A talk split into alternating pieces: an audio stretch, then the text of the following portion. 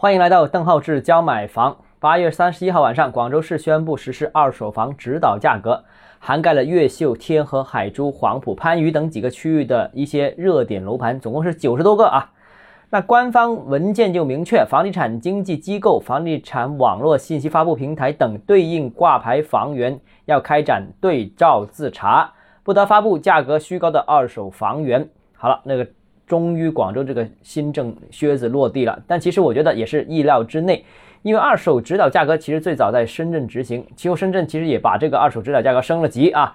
呃，最近这一个多月时间，国内也有十几个城市相继效仿，当然各个版本其实都没有深圳那么严厉，但影响还是比较明显的。那广州这次跟进也不算特别意外，也算是啊这个符合这个房住不炒的一个相关举措。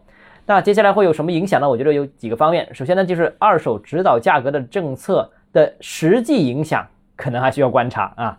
为什么呢？因为直接指导二手价格进行评估，就等于大幅降低了二手房的杠杆比例。比方说，以前你这个房子打算卖一千万的，那买一千万的房子那个人可以七成按揭，那就做七百万的贷款。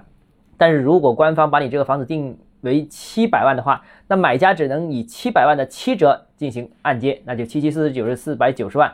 所以实际上买家首付的比例是大幅增加，按揭的成数也是大幅的降低。这对二手市场产生比较明显的影响，就是大幅降低了房子的金融属性。那目前官方给予的指导价格和实际市场最近的挂牌价格相差比较远啊。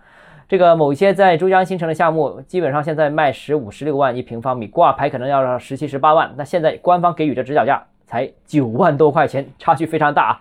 那所以具体如何执行，执行的范围有多大，都需要进一步观察。这是第一个。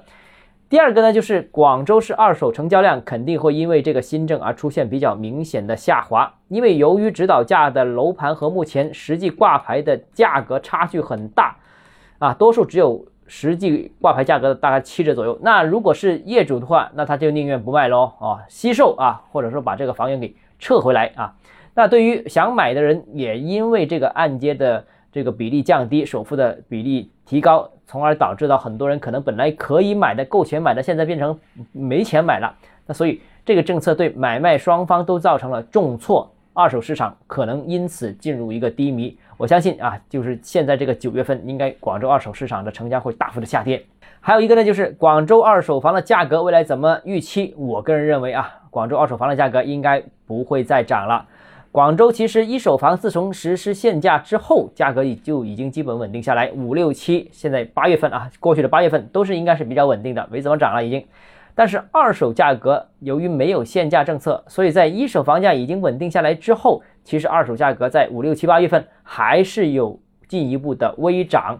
那所以这次也出台了这个二手房指导价格，这个是密切相关的。那我相信这个稳定政策出台之后，二手房价应该是会停止上涨的这样一个趋势。至于房价会不会跌，会不会像指导价那样回到指导价呢？我觉得现在仍无法判断，需要进一步观察政策执行的力度。好，今天节目到这里。如果你个人有疑问想跟我沟通的话，欢迎私信我，或者添加我个人微信“邓浩志教买房”六个字拼音首字母小写这个微信号，就是 d h e z j m f。我们明天见。